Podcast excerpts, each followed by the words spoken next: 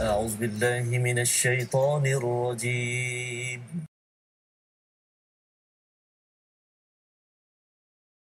أعوذ بالله من الشيطان الرجيم.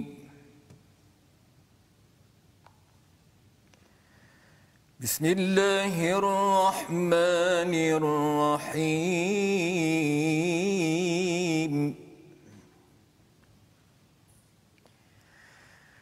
واكتب لنا في هذه الدنيا حسنة.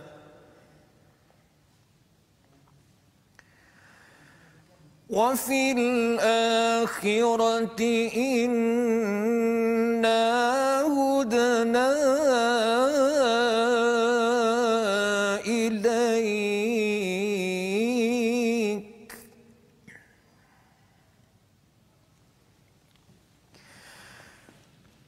واكتب لنا في هذه الدنيا حسنة وفي الآخرة إنا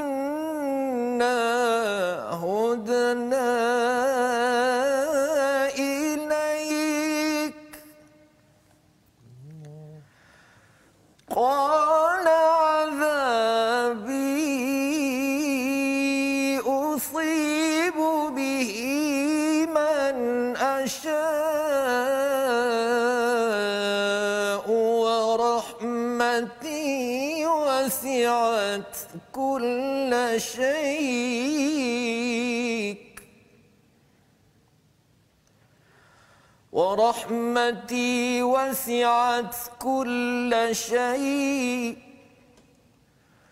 فسأكتبها للذين يتقون.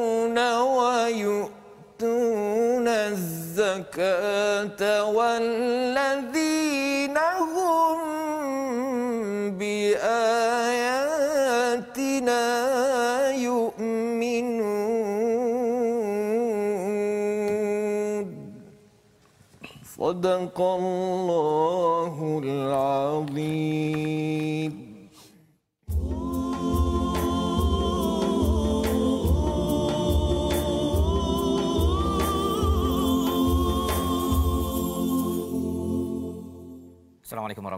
wabarakatuh. Alhamdulillah wassalatu wassalamu ala Rasulillah wa ala alihi wa man wala syada la ilaha illallah syada Muhammadan abduhu wa rasuluhu. Allahumma salli ala sayidina Muhammad wa ala alihi wa sahbihi ajma'in. Amma ba'du apa khabar tuan-tuan dan puan yang dirahmati Allah sekalian? Kita bertemu dalam My Quran Time baca faham amal pada hari ini pada hari ulang kaji kita pada hari Ahad ini untuk terus kita melihat kepada halaman 170 hingga 174. Semalam sudah pun kita melihat kepada perbincangan lima halaman yang sudah pun kita lihat daripada hari Isnin hingga hari Jumaat dan pada hari ini kita bertuah untuk terus bersama dengan Al-Fadil Ustaz Amir Rahman. Selamat datang Ustaz. Terima kasih Ustaz. Terima kasih sudi hadir kembali Ustaz. Termizi apa khabar? Alhamdulillah baik Ustaz. Alhamdulillah, Kita kan, ya? bersama tetamu yang biasa kita undang Ustaz. Ya, alhamdulillah. Yang untuk terus kita belajar dan juga terus kita melihat kepada ilmu-ilmu tajwid tentang uh, taranum, tentang bacaan sebagai satu galakan untuk sama-sama kita berinteraksi dengan Quran, terus baca, terus kita faham, terus kita amal dengan kaedah yang betul, dengan kaedah berdasarkan kepada ilmu yang sahih yang diambil daripada individu-individu ulama pendidik yang berkaliber yang mempunyai asas sehingga susu galur itu dibawa sampai kepada Nabi Muhammad sallallahu alaihi wasallam. Jadi pada hari ini kita berada pada halaman 170 hingga 174. Saya menjemput pada tuan-tuan untuk share di Facebook untuk maklumkan pada rakan-rakan yang mungkin tertinggal dan kita nak baca bersama pada hari ini ya menyambung kepada kepada kisah Nabi Musa ya sebagaimana kita dah lihat semalam. Hari ini kita lihat balik semula pada ayat 156 yang sudah pun dibacakan sebentar tadi. Tapi kita mulakan dahulu dengan Ummul Quran Al-Fatihah bersama dengan Ustaz Tirmizi Ali dahulu. Silakan Ustaz.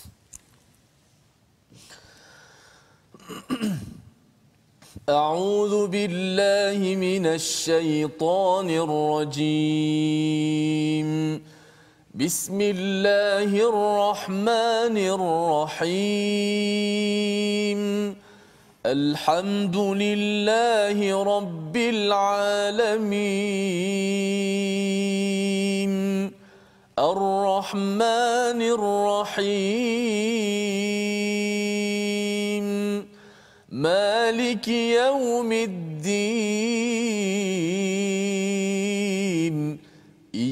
إياك نعبد وإياك نستعين.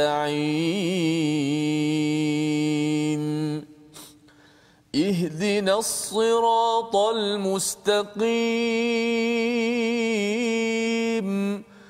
صراط الذين أنعمت عليهم غير المغضوب عليهم ولا الضالين. Amin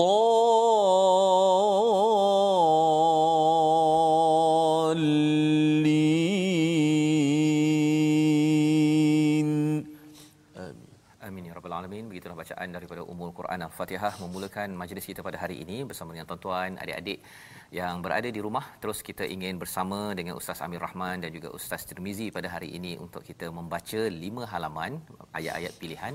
Dalam masa yang sama kita ingin berdiskusi tentang bagaimana tentang budaya membaca dengan uh, fakta-fakta dengan ilmu-ilmu semasa yang perlu kita fahami dalam masa yang sama ia adalah asas untuk kita menguatkan persediaan Ramadan. Ha, sudah lama, tidak lama lagi ustaz ya. Kita dah tak lama lagi Ramadan.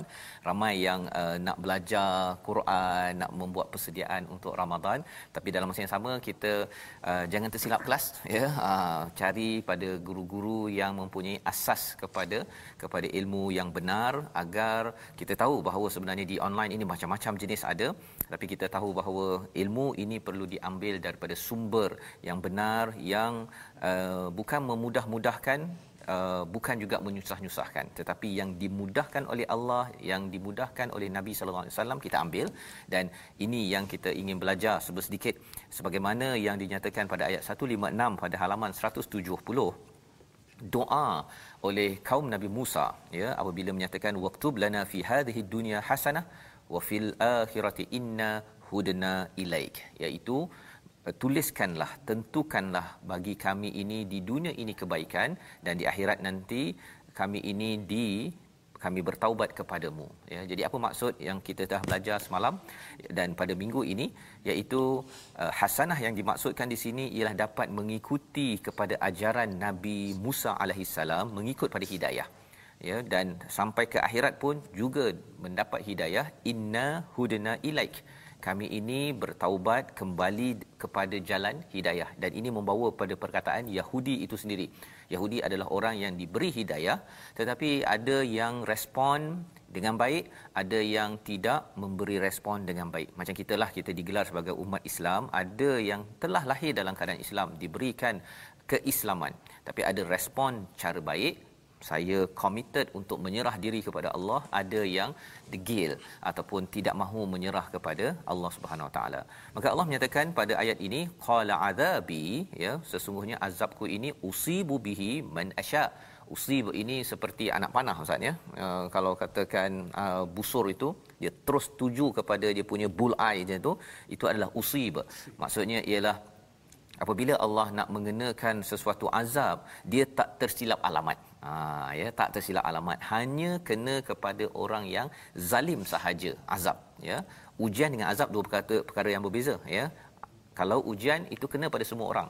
Tetapi kalau azab ini hanya kepada orang yang ditentukan saja. Tetapi menariknya apa? Warahmati wasi'at kullasyai bahawa rahmat Allah ini meluas kepada setiap sesuatu. Malah kepada Firaun pun dapat rahmat Allah kepada Ah Chong kepada Donald Trump pun dapat rahmat daripada Allah ya kullasyai tapi macam mana saya nak dapat uh, rahmat ini terus menerus? Allah menyatakan fa sa'aktubuha kami tuliskan ha, kami tetapkan bagi orang yang bertakwa orang yang bayar zakat dan orang yang sentiasa beriman kepada kepada ayat-ayat kami ayat-ayat Allah Subhanahu Wa Taala. Jadi ini adalah uh, review kita bahawa kita perlu kuatkan takwa bahawa rahmat itu berkekalan sampai akhirat.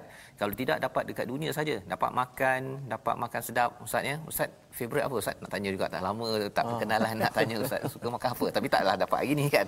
Okey. Ustaz suka makan apa? Saya suka makan yang masakan Negeri Sembilan. Negeri Sembilan. Memang Ustaz asal Negeri Sembilan ya? Ya. Ah, Okey. Ya. Tapi kalau Ustaz makan masak lemak pedas-pedas tu tak kacau suara ke? Alhamdulillah okey. Alhamdulillah. Dah biasa Oh, kot. okey. Dah biasa. Dah biasa. Okey. Baik, jadi uh, rahmat itu untuk dapat makan di sini kita doa juga ya bersama untuk terus sampai ke syurga mendapat rahmat daripada Allah. Syaratnya ialah kita bertakwa, bayar zakat, makin takwa makin bersedia untuk mengeluarkan zakat ya. Ha, bukan sekadar sedekah. Sedekah itu dah memang biasa tapi dia nak uh, mencari harta untuk dizakatkan. Dan ketiganya makin kuat bayar zakat makin keimanan kita pada pada ayat-ayat Allah ya. Fenomena-fenomena yang terjadi ayat-ayat dalam Quran dalam alam fil kaun ini pada kejadian alam ini kita makin kuat imannya ya. Kerana apa? Kerana kita take action. Hanya orang yang take action ambil tindakan dengan takwa dengan bayar zakat baru dia rasa Tuhan ini besar dalam hidupnya dan dia rasa bahawa Allah bagi macam-macam. Kalau tidak dia mengambil enteng ya. Dia rasakan bahawa mungkin dia dari segi solat dia jaga ya, tetapi dia baca Quran. Tetapi bila suruh derma bayar zakat sebagainya dia macam kedekut. Itu menyebabkan tertutup pintu untuk mengenal lagi kepada ayatina ya. Dan itu yang ber, uh, kena kepada Bani Israel. Sebahagiannya itu kerana mereka mementingkan diri sendiri ya kesannya ialah dia mudah untuk mendustakan ayat-ayat Allah Subhanahu Wa Taala. Jadi ini pelajaran pada halaman 170 bercakap tentang uh, orang yang beriman itu ikut kepada Rasul dekat-dekat ikut Rasul dekat dekat dan mereka itu menyuruh kebaikan, mencegah kemungkaran dan menghalalkan mana yang yang baik, mengharamkan perkara yang yang buruk-buruk dan juga apa yang Nabi Muhammad sallallahu alaihi wasallam bawakan ialah meringankan israhum pada ayat yang ke 157. Beban-beban dan juga belenggu-belenggu kepada Bani Israel mereka tak boleh makan. Apa ustaz ni? Kalau nak bertaubat tu kena bunuh diri kan? Syariat pada zaman Nabi Musa. Uh, kemudian uh, tak boleh makan lemak yang kecuali yang uh, tepi-tepi itu saja. Uh, daripada binatang tertentu tak boleh makan. Tetapi bila sam- sampai syariat Nabi Muhammad sallallahu alaihi wasallam benda itu dah okey dah ya? Kalau orang Nasrani itu tak boleh kahwin dah boleh kahwin dah. Uh, berbanding dengan dengan uh, dalam agama Kristian. Jadi dalam kehidupan kita ini kita dah dapat nabi wayadau anhum israhum wal a'lal nabi uh, membebaskan daripada beban dan belenggu jangan kita susah-susahkan Ha, bercakap tentang belenggu menyusahkan ni ustaz ya. Mm-hmm. Dalam baca uh, al-Quran ini ada tak dalam pengalaman ustaz melihat kepada cikgu-cikgu yang dia bila mengajar tu memudah-mudahkan sangat ataupun menyusah-nyusahkan sangat. Pasal ini adalah antara ciri wa ulaika humul muflihun ayat 157 kan? Yang kita nak jaga-jagalah tak nak pula uh, bila belajar tu terjumpa cikgu menyusah-nyusahkan sangat ataupun tak apalah tak payah nak ikut makhraj Arab jadi Melayu pun cukup. Boleh ustaz kongsikan apa panduan untuk kita sebagai macam saya lah kan nak belajar uh, mencari cikgu macam mana yang sepatutnya? Silakan. Ya. Uh, Bismillahirrahmanirrahim. Assalamualaikum warahmatullahi wabarakatuh. Sidang penonton dan rahmati Allah sekalian. Jadi uh, sebenarnya dalam kehidupan kita ni apa perkara pun kita perlu ambil jalan yang pertengahan. Ya. Uh, makan, uh, minum, ya, tidur dan sebagainya. Kita ambil yang pertengahan kerana kita tak nak jadi satu beban dan juga tak nak jadi satu uh, keringanan. Ya, umpama kita lihat zaman sahabat lu ada sahabat yang nak berpuasa tiap-tiap hari dan Nabi larang kerana itu akhirnya akan membebankan. Jadi dalam pembacaan al-Quran juga dia ada istilah dipanggil at-takalluf ya, at-takalluf. Takalluf ni maksudnya uh, memberatkan sangat. Ya, ataupun tasahul memudahkan sangat ya. Jadi takalluf ni ada ketikanya perlu ya, sebagai seorang guru ya untuk kita kata uh, memberi satu kefahaman yang benar-benar. Sebab dia sebut dalam ada beberapa penulisan saya baca dia kata takalluf ni maknanya bersangatan ni dia perlu uh, dia terbahagi pada dua mahmud dan juga mazmum. Maknanya bersangatan yang dipuji dan bersangatan yang dikeji. Dipuji itu maksudnya apa? Waktu kita kata uh, mula-mula seseorang itu nak nak belajar, kita kena beri penekanan dulu. Contoh ra. Ha, dia sebut ra ra. Ha, tak boleh mudah-mudah. Ha. Ra. Ra. Kita tekan sikit ra.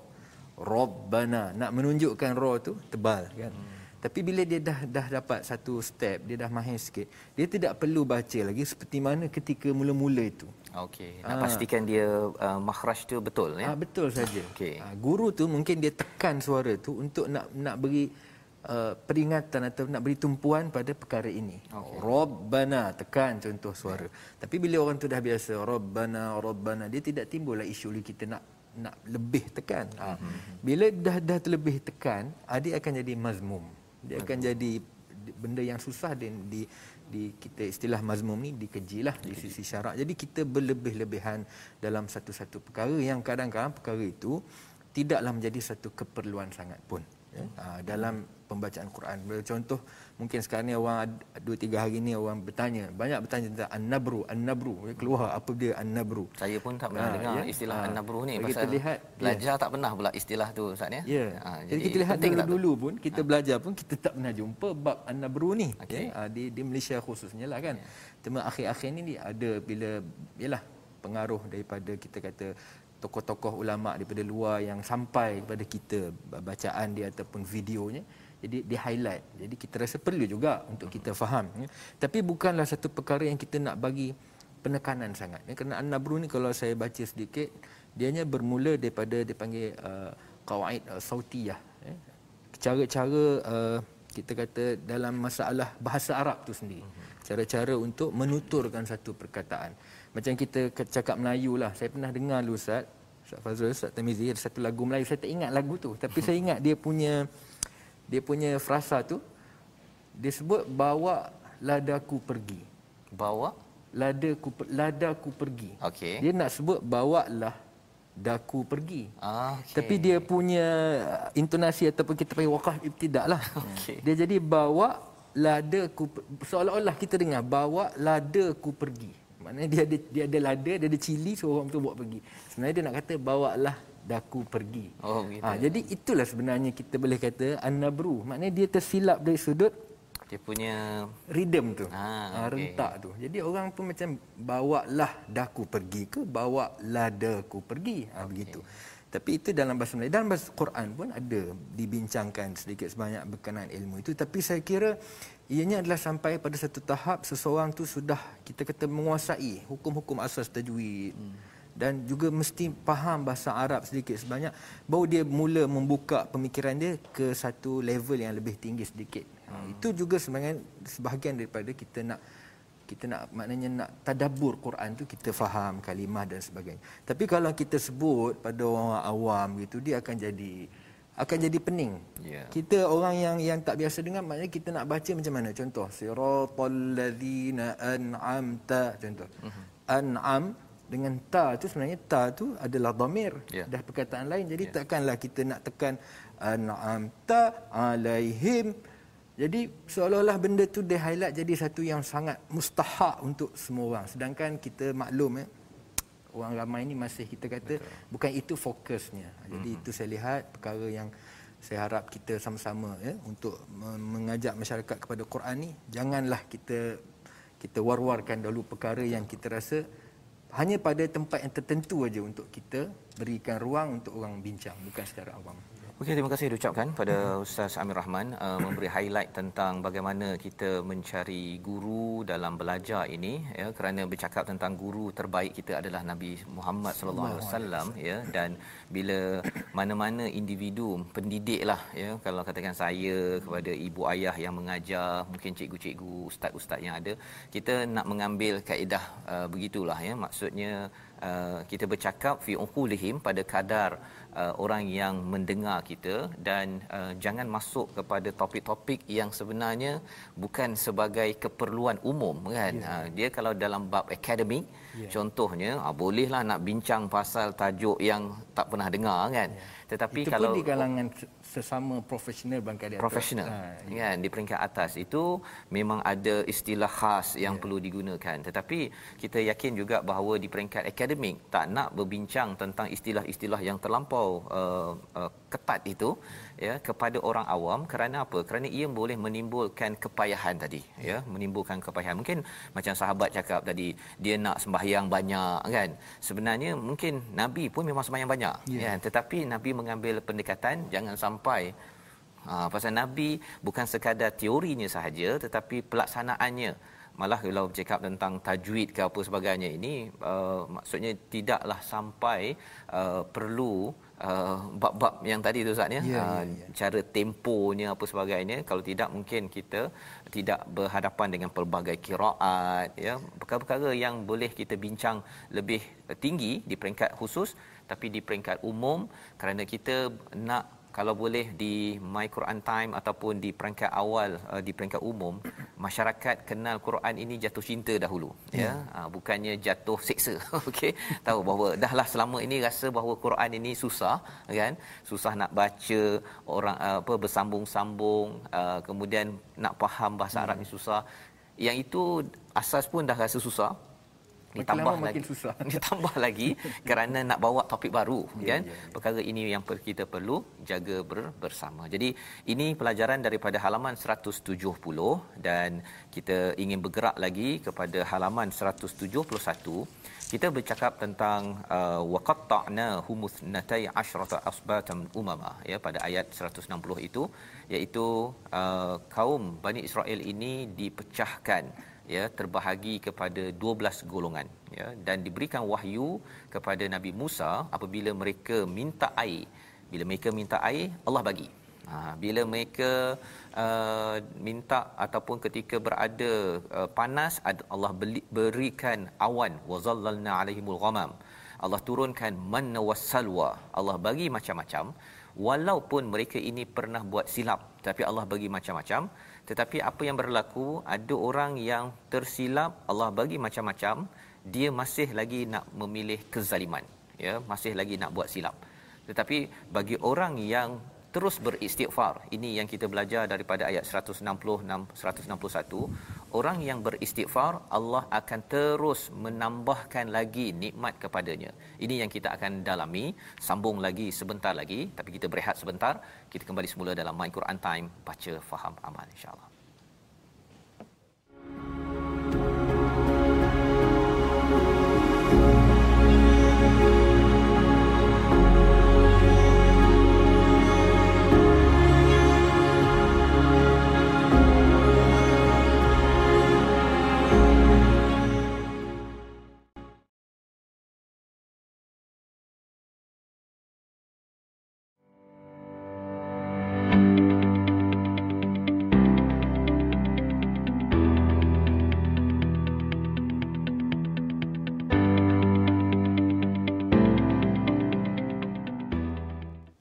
بالله من الشيطان الرجيم. وإذ قيل لهم اسكنوا هذه القرية وكلوا منها حيث شئتم وقولوا حطة وقولوا حطة وادخلوا الباب سجدا.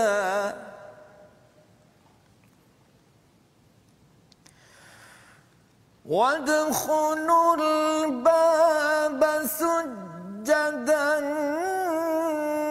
نغفر لكم خطيئاتكم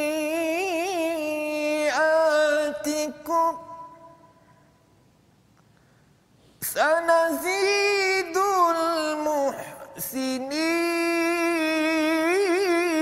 المحسنين فبدل الذين ظلموا منهم قولا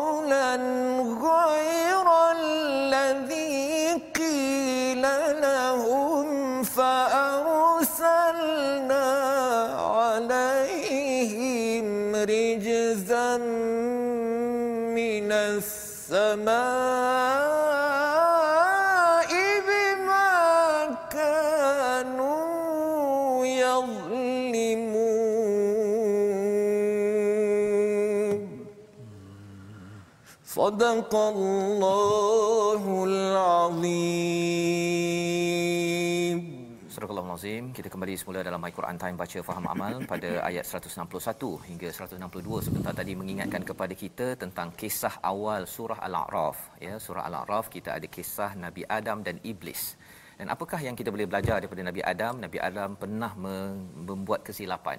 Rabbana zalamna anfusana wa illam taghfir lana lanakunanna minal khasirin. Dan apa yang berlaku pada ayat 161, Bani Israel pernah buat silap, diajarkan kepada mereka agar berkata hittah untuk mohon keampunan tetapi apakah yang berlaku sebahagiannya betul dia memohon keampunan mereka itu dibenarkan untuk masuk ke Baitul Maqdis mendapat kemenangan Allah menyatakan sanazidul muhsinin siapa yang terus membuat cemerlang ihsan maka seseorang itu terus akan ditambahkan oleh Allah nikmat dalam kehidupan. Seperti mana telah diberikan manawasalwa awan yang menjadi uh, teduh ataupun air 12 mata air. Tetapi apa yang berlaku pada ayat 162 itu ada sebahagian yang menukar perkataan. Fabadal allazina zalamu minhum iaitu dia menukar katanya hittatun fi sya'irah. Ya dia memperli ataupun mempermain-mainkan pada Nabi Musa uh, maksud lain bagi hittatun fi sya'irah itu adalah seperti yang bererti gandum. Ha, dia main-mainkan. Oh sepatutnya minta minta ampun tapi dia kata gandum gandum. Ha kan kalau zaman sekarang ini orang cakap troll ustaz ya? Hmm. ataupun dia suka memperolok-olokkan. Uh, kita kena berhati-hati terutama kalau bab agama jangan dipermain-mainkan. Kerana Allah nyatakan pada ayat 162 ini dengan sebab itu fa arsalna alaihim rijzan. Allah menghantar kepada mereka siksaan daripada langit kerana kezaliman yang dibuat. Kerana ia mengikut kepada contoh iblis yang dilaknat oleh Allah SWT dah buat kesilapan. Lepas itu terus mempersenda dan ingin mengolok-olokkan nak mengajak lebih ramai lagi untuk berbuat kezaliman. Ya bukannya kembali mohon ampun daripada Allah SWT jadi ayat 161 162 ini adalah pelajaran penting untuk kita. Dan dalam masa yang sama kita akan membaca beberapa ayat lagi selepas ini tapi kita nak serah bersama dengan uh, Ustaz Tirmizi ya pasal kita bercakap tentang bacaan ini Ustaz ya tadi kita hmm. bincang hmm. cari cikgu cikgu yang betul-betul Betul. dengan asas ilmu ya. selain daripada itu apa lagi perkara yang perlu kita beri perhatian Ustaz Okey, uh, kalau kita lihat tadi Ustaz, Ustaz Amir dan Ustaz Fazal kongsi macam mana sesuai dengan ukul eh, sesuai dengan ya apa ni uh, laras ataupun level anak-anak murid kita. Uh, kita nak ajar sesuatu ada keutamaan dia. Dalam tajwid je bukan bila mengajar je biasa orang kita belajar je suruh nu mati tu dengan ba ikhlas ikhfa hakiki. Dia ada keutamaan dia. Keutamaan. Uh, kalau kita lihat uh, ada ada keutamaan dia dalam tajwid sendiri. Uh, so uh, tadi kita dah dah dah dengar tadi kupasan tersebut. Uh, antara jalan untuk kita mencapai tadabbur al-Quran at-tariq ila tadabbur al-Quran Ustaz Fah boleh sambung ah. yang pertama antara kata para ulama seperti Dr. Dr. Abdul Rahman Al-Syahri kata ialah uh, al-qiraah as-sahihah baca bacaan yang sahih yang betul. So nak nak tanya uh, tuan guru kita apakah ciri-ciri baca, bacaan yang sahih tadi? Yeah. Uh, bacaan yang betul tadi. Uh, supaya mungkin uh, orang, orang awam di luar sana dapat dengar apa yang keutamaan yang mungkin uh, seharusnya yang, yang dibelajar berkenaan al-Quran. Uh, yang kedua ketiga itu saya tambahlah macam mana cara tadabbur nak nak tambah lagi kan. Antara yang pertama ialah mesti baca yang betul. Ulama buat contoh kalau kita baca siratal ladzina an'amtu alaihim. Oh nak tadabbur apa? Habis. Baca kat situ tu uh, dah wasak makna dan sebagainya. So, ya. Hmm. Baiklah sahabat saya Ustaz Tamizi, Ustaz Fazrul ya. Uh, kita, kalau kita lihat dalam buku Haqqut Tilawah apa dia sebut dia berkenaan dengan Quran ni yang pertama dia kata Quran ni kita mesti amaliyatu itqani nutqi sahih. Dia mesti praktikal menutur dengan tepat. Tapi hujung tu dia sebut bila takallufin wala ta'assufin ya, tidak berlebih-lebihan tidak melampau ya.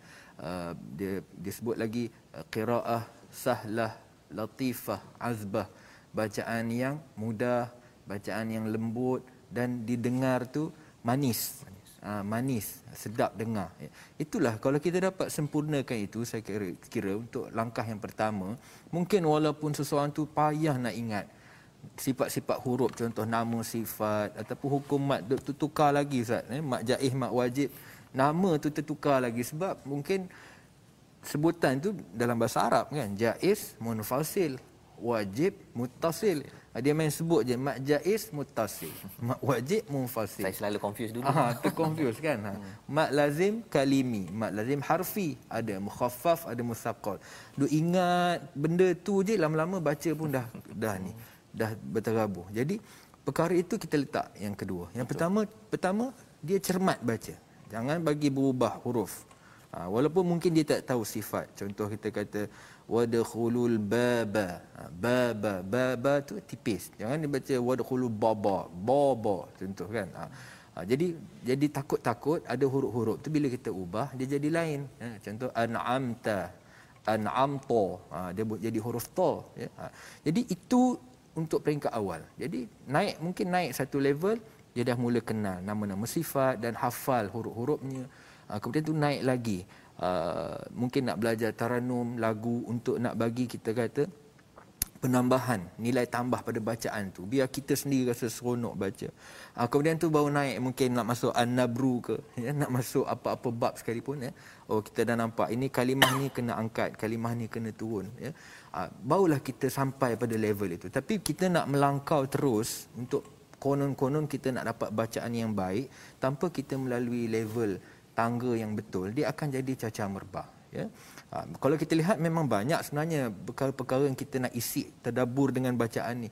Ya contoh kata ulama bagi contoh perkataan yang sifat mausuf contohlah saya bawa contoh. Kita tak boleh suara satu naik satu turun. Contoh kita baca surah kita kata apa? Al-waqiah ya. Idza waqa'atil waqiah laisa liwaqa'atiha kadhibah khafidatur rafi'ah. Dia satu satu rangkai kata. Kita tak boleh baca khafidatur rafi'ah. Ha, ataupun khafidatur rafi'ah. Ha, lain. Kerana nak bagi sama dia punya rentak tu. Tapi saya kira nak sampai kepada orang tu boleh kuasai mana rentak nak sama mana nak turun. Dia kena kuasai yang bawah ni sudah mantap. Hmm. Ha, tapi kalau kita nak terus pergi ke situ, ya, macam doktor pakar lah Ustaz Faz Ya, kan. Dia jadi doktor berapa tahun baru layak mohon Pakar. jadi pakar. Betul. Buat pula study bertahun-tahun lagi. Ya, mungkin sampai 10 tahun baru naik level doktor pakar. Doktor biasa dia tak pergi terus-terus bedah jantung Betul. dan sebagainya kerana dia belum sampai pada situ. Walaupun dia sudah doktor. Maka pembaca Quran, hatta qari-qari pun mungkin tuan-tuan tengok qari-qari ya. Oh, ustaz ni masuk tilawah dan sebagainya ya. Dia pun ada juga perkara-perkara yang barangkali belum sampai level dia. Ha, Jadi kita tiap-tiap manusia ni ada kekurangan dan ada kelebihan. Ha, jadi dalam kekurangan dan kelebihan tu kita sama-sama garap supaya orang ramai rasa seronok dan senang nak baca Quran. Jangan dijadikan satu benda yang susah, maka lama-lama kita lah takut kita tak boleh tarik ramai orang dan dia akan jadi fitnah. Itu yang kita risau. Betul. Jadi tohmahan masyarakat. Bila Ustaz nyatakan perkara di sebentar tadi tu kalau katakan belajar huruf makhrajnya dulu Ya. kan kemudian tajwid kemudian barulah pergi pada taranum dan juga pergi pada tajuk-tajuk an-nabru ke apa sebagainya Ya. itu yang saya pun tak tahu apa dia punya istilah tu kan kecuali baru dengar ni. Uh, dia macam ada gear 1, gear 2, gear 3 Ustaz ya. Baru pergi pada gear 4 kan. Tiba-tiba masuk gear 4 memang Rosak kereta. rosak kereta kan. Dan ini kalau istilah dalam pendidikan bercakap tentang kalau orang buat bangunan kan ada nak pergi tingkat atas tu dia ada besi-besi tu kan Ya. scaffolding istilahnya teknik sudut pendidikan. engineering kan. ya ha, di dalam engineering lah kan. Jadi dalam pendidikan ni memang kena bertahap-tahap kan. Kalau tidak digunakan bertahap-tahap itu kita memang nak bawa ke atas Ya, ya. kan. Tapi kalau tidak menggunakan tahap-tahap tuan-tuan sekalian khuatir kita ni excited sangat. Daftar untuk pergi program belajar tahap empat kan. Rupanya tahap satu entah ke mana kan. Khuatir uh, satu ialah takut rosak dalaman kita kita pun rasa eh susahnya nak faham kan. Ya. ini falsafah tinggi sangat ni Uh, malah bila ustaz cakap tentang taranum tadi kan bila cakap khafidatur rafi'ah kena sama level Ya. itu. Pasal bila uh, saya tadabbur kan tadabbur. Ya. dulu saya tadabbur ialah dengan tengok makna tengok tafsir apa sebagainya. Tapi bila saya dengan ustaz Tirmizi ustaz Tarmizi uh, lagu berbeza dia membawa kesan tadabbur berbeza Ya, kan? tetapi mungkin saya tak ajar kepada anak murid saya Ya, bahawa okey dengar ustaz Tirmizi lagu apa uh, kita tadabbur tahap ini. Saya tak ajar. Ya, ya. pasal apa? Pasal yang itu level 3 kan hmm. dia ada kalau contohnya lagu Nahawan contohnya kan tadabburnya jadi macam Lembut kan, sikit. lembut sikit Ya. tapi kalau katakan jiharkah ke ha, kan hijaz, dia eh? punya message tadabbur kalau tuan-tuan perasan dalam My Quran Time pun dia jadi berbeza Tegas. tapi kalau ada yang tanya mengapa tadabbur ayat sama lagu berbeza jadi lab berbeza kalau nak belajar itu bukan tahapnya lagi kan? Asasnya bagi tuan-tuan untuk tadabbur ini bacaan yang sahih tadi itu kemudian kita lihat satu persatu. Kalau yang tak pandai bahasa Arab ha, ini level yang asas kan? Tak pandai bahasa Arab baca dulu terjemahan hmm. ya, dan tanya apa Allah cakap dekat dalam ayat ini. Ha, itu paling asas lah kita mula dulu level tadika tahap tadika kadang ada kata bahawa saya nak pergi yang level tinggi macam mana saya akan semak dulu. Tadika dah lepas ke belum? Kan? Ha, kalau tadika pun cakap satu ayat entah ke mana-mana tadaburnya saya tak berani nak pergi ajak dia pergi ke uh, tahap 3 4 khuatir apa? Khuatir nanti dia kata saya dah ada level 4 sijil. Ha kan? Tapi bila orang dengar macam orang yang entah cakap apa-apa ketika melaksanakan tadabbur jadi sama dalam pembacaan ini ustaz ya okey jadi kita ingin melihat terus pada halaman 172 kita nak uh, terus baca kepada uh, ayat yang ke 164 dan 165 ya mungkin kita nak minta satu daripada ustaz Ustaz Tirmizi mulakan uh, uh, ustaz Tirmizi dulu mula ha satu kemudian ustaz Amir Rahman menyambung ayat 165 boleh ustaz ya Tak apalah, saya baca jugalah. Yang kata duduk saja pula. okey. Baca sikit. Okey, okey. Uh, satu nampak eh. Allah syaitan rajim. وإذ قالت أمة منهم لم تعظون قوما الله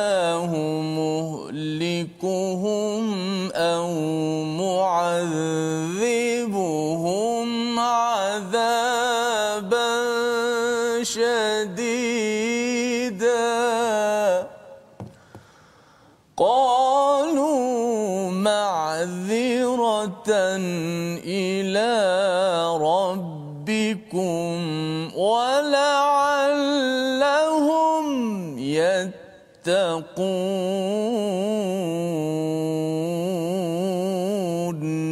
صدق الله فلما نسوا ما ذكروا به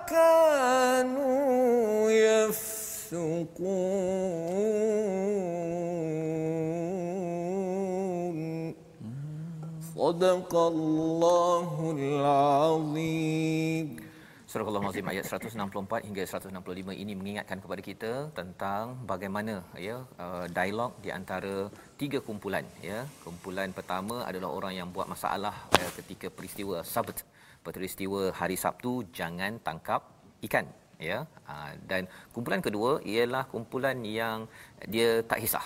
Uh, dia tak ada komen, no comment dan kumpulan yang ketiga adalah kumpulan yang mengingatkan kepada kepada mereka yang berbuat jenayah pada hari Sabtu menangkap menangkap ikan ya. Ada dua pendapat. Satu ada yang kata bahawa di hari Jumaat letak lukah dia jaring dia hari Sabtu dia tak pergi ambil hari Ahad ataupun malam Ahad itu dia pergi ambil. Itu satu pendapat. Tapi satu pendapat ialah yang menyatakan bahawa mereka memang letak lukah mereka pada hari Sabtu tapi mereka tak makan hari Sabtu tak makan ikan tersebut. Dia tunggu hari Ahad baru dia makan. Tapi dua-duanya menandakan mereka melanggar peraturan. Jadi pada waktu itu dan ingatlah ketika suatu umat di antara mereka berkata mengapa kamu menasihati kaum yang diminasakan? Nah mengingatkan kepada kumpulan daripada uh, Bani Israel ada satu kumpulan umat Nabi Musa dia mengingatkan kepada kaum yang degil tadi. Jadi dah memang Allah akan azab pada mereka yang degil ni. Buat apa kamu nak ingatkan jawapan pada orang daripada orang yang mengingatkan ini yang uh, kumpulan ketiga tadi kata apa? Agar kami mempunyai alasan ma'ziratan ya ila rabbikum wala'allahum yattaqun. Iaitu kami ada excuse kami ada sebab alasan beritahu ya Allah ah, kami dah buat kerja kami ya Allah. Dan harapnya mereka itu yattaqun iaitu minta ampun ataupun bertakwa agar jauh daripada bencana yang diberikan yang Allah kata usi bubihi man asya kepada siapa yang melanggar peraturan pada hari Sabtu tersebut. Jadi ini adalah kefahaman kita yang dibawakan pada ayat 164 ini. Kita mengingatkan orang lain tuan-tuan ingatkan pada anak mengingatkan pada jiran ya seorang pemimpin ingatkan kepada rakyat rakyat ingatkan pada pemimpin. Bukan kerana orang itu sebenarnya orang itu satu hal. Tapi yang paling penting ialah ma'dziratan ila rabbikum iaitu sebagai alasan sebagai uh, bukti bahawa sebenarnya ya Allah kami ini nak selamatkan diri kami kami dah beritahu pada mereka jadi Allah kata falamma nasuma dzukiru bihi anjaynal ladina yanhauna 'anis su' apabila mereka lupa yang diingatkan tu lupa langgar juga apa Allah kata Allah selamatkan mereka yang yanhauna 'anis su' yang mencegah daripada kemungkaran. Ha, jadi kita tegur orang tuan-tuan ya, bukannya kerana kita nak suruh orang tu jadi baik, harapnya jadi baik kan. Tak degil. Tetapi yang paling penting untuk kita selamatkan adalah kita. Kalau kita tak tegur, kita sebenarnya menempah apa? Wa akhadna alladhina zalamu bi'adzabim ba'isim bima kanu yasqun. Iaitu kita akan Allah kata kami menimpakan pada orang zalim itu azab kerana apa? Fasik kederhakaan yang mereka lakukan. Jadi ini pelajaran penting yang kita dapat daripada ayat 100 ataupun halaman 172 dan kita nak ambil satu lagi pelajaran ayat 100 ataupun halaman 173 tentang uh, bagaimana kita ini sudah pun bersyahadah kepada Allah suatu masa dahulu pada ayat 172. Ha, ini kita tak nak jadi orang yang lalai. Saya persilakan Ustaz Amir Rahman untuk membacakan ayat 172. A'udzu billahi وإذ أخذ ربك من بني آدم من ظهورهم ذريتهم وأشهدهم على أنفسهم ألست بربكم. ألست بربكم؟ قالوا بلى. شهدنا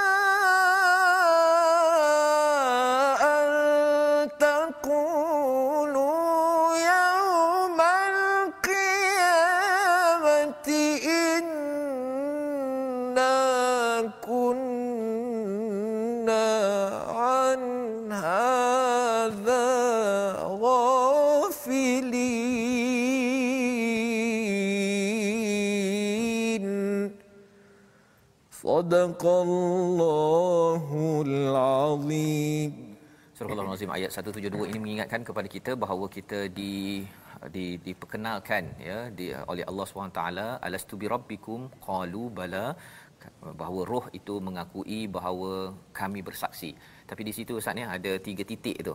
Ha, tiga Ya. yeah. titik tu boleh tak ceritakan sikit macam mana nak baca? Berhenti kat mana sepatutnya? Yang pertama ke, yang kedua ke ataupun langgar terus? Ya. Silakan Ustaz.